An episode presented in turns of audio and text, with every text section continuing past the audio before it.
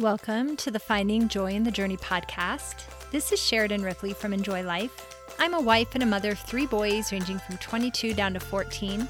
I'm an author of five and a half books. I love teaching my online classes, and I also enjoy one on one coaching and emotional clearing.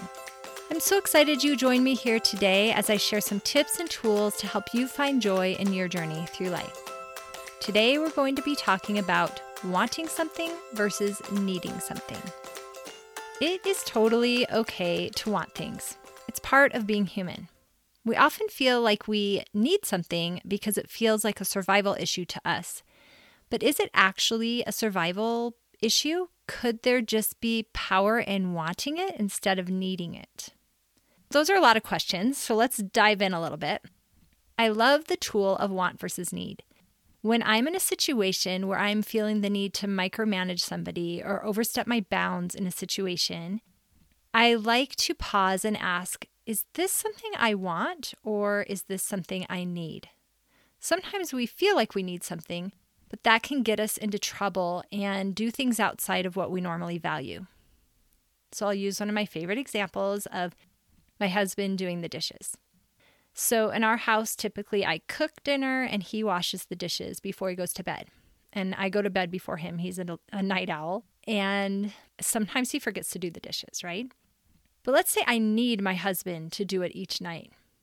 This can set me up for conflicts on nights when maybe he's working late or if he's helping my son with homework and I actually have time to do the dishes, or if I wake up in the morning and they haven't gotten done if I am in that mindset of I need him to do it, then I won't either step in and help out or I might, but I'll do it really grumpily. And it will cause contention in our marriage, right? Or cause contention that day at least. Versus if I want my husband to do the dishes each night, then it's easier to be more balanced about it. If he's working late or he's helping my son with the homework, then I'm much more open to helping him from a manner of grace or willingness versus the grumpy when I need him to do it. In the end, he may do the dishes the same amount of times each week, but when I need him to do it, I'll have a completely different energy about it than if I just want him to do it. That's maybe a pretty simple example and doesn't have a lot of energy around it.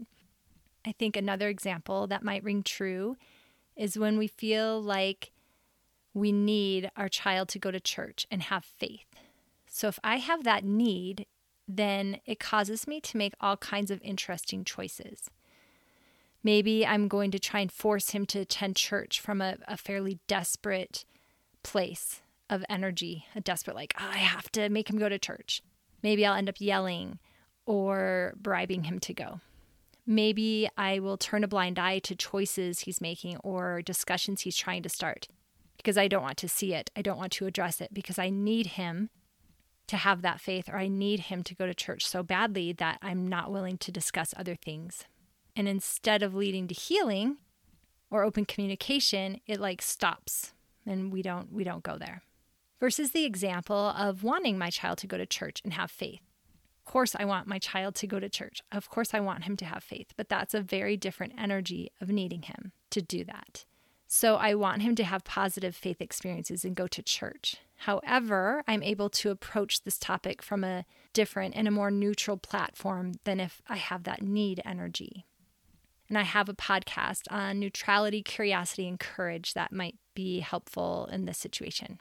If I just want him to go to church, then I could calmly set a family rule and also follow through with it from a place of peace about attending church as a family.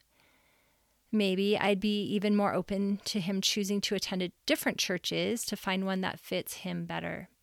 And I wouldn't turn a blind eye to behaviors and I wouldn't shut off conversations that he'd want to have. Instead, I'd view them as launching points for discussion, acknowledging my wants, but also what he wants.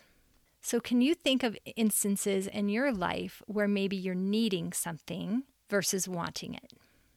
And I think often we think we need it because it feels dangerous or scary if we don't have it. For some reason, as humans, if something changes, it actually feels scary to us, like we might die. And so we do think we need something to survive, when in reality, if we can have a better awareness and a different perspective, we can see that really we just want it. That is powerful to make that shift.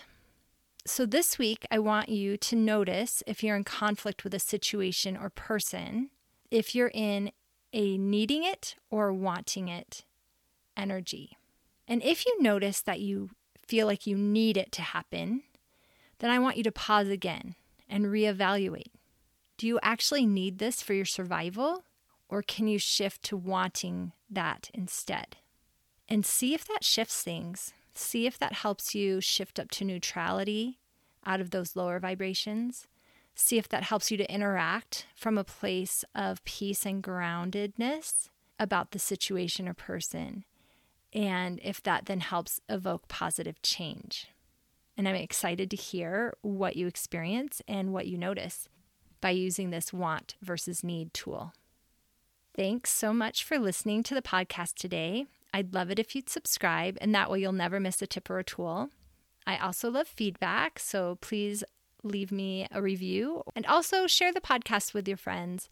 This is the best way for my podcast to get out to people.